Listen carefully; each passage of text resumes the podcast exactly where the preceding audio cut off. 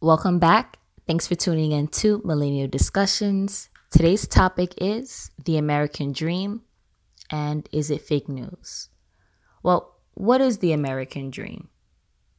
What we're told is it is to come here from anywhere in the world and to get a job, get a college degree, and to ultimately buy a home and pass that home on to our heirs.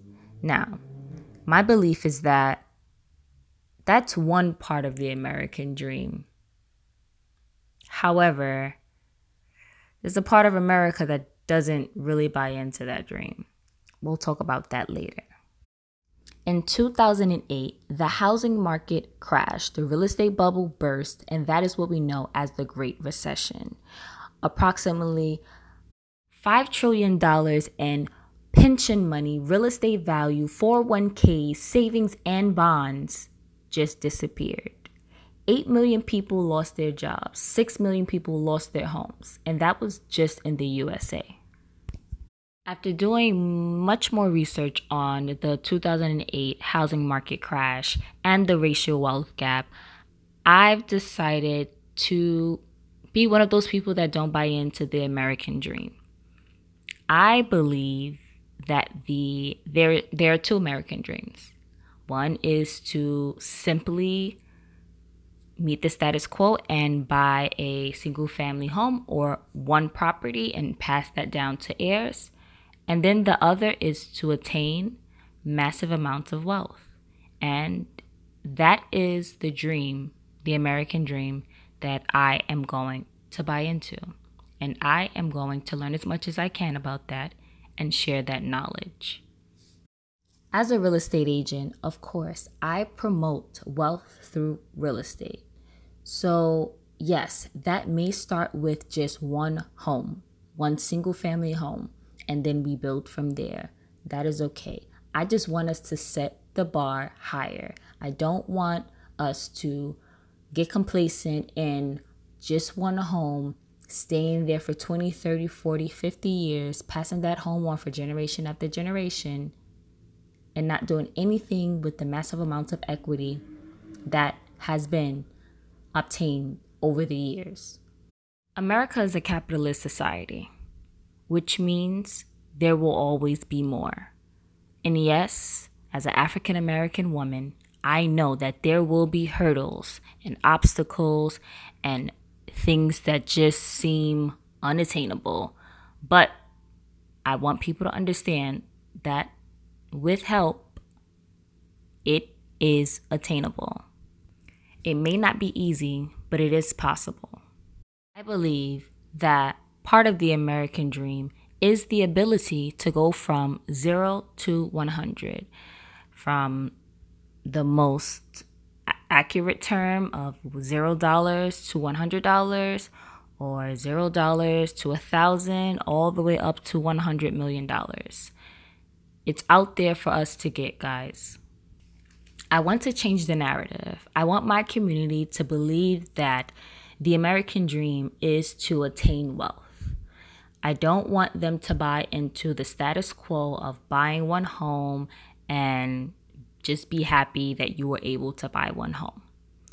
I believe strongly in gratitude. So, yes, we should be very grateful for the opportunity to purchase a home. However, if there is an abundance out there, why should we not try to get our portion? We need our unfair share. We need to take risk and invest. We need to share the knowledge that we obtain, and we need to set the standard higher for our community. I can completely understand in some neighborhoods and certain communities, buying a home may seem like the best thing ever. And while it is an amazing achievement, there is so much more out there. We need to educate ourselves, we need to edify ourselves, and we need to elevate ourselves as a community. I come from very, very, very, very humble beginnings. So I can completely understand not feeling worthy of all of the abundance that is out there and available for us because we deserve it. We can start by getting into groups and having productive conversations on financial literacy. That is an amazing start. No matter where you are, if you want it and you commit to it, you can achieve it. Wealth is a marathon, and it may start with just one home. Slow and steady wins the race, as long as we keep our eye on the bigger picture. There needs to be more conversations on finances, and financial literacy needs to be at the forefront of our conversations. Net worth, cash flow, these are things that we need to discuss in order to get to the next level. There is nothing wrong with only wanting to own one home. I prefer that over only being a renter. At least you have some equity and something to pass on to your heirs that isn't debt. I will continue to educate myself and educate others that want better for their lives.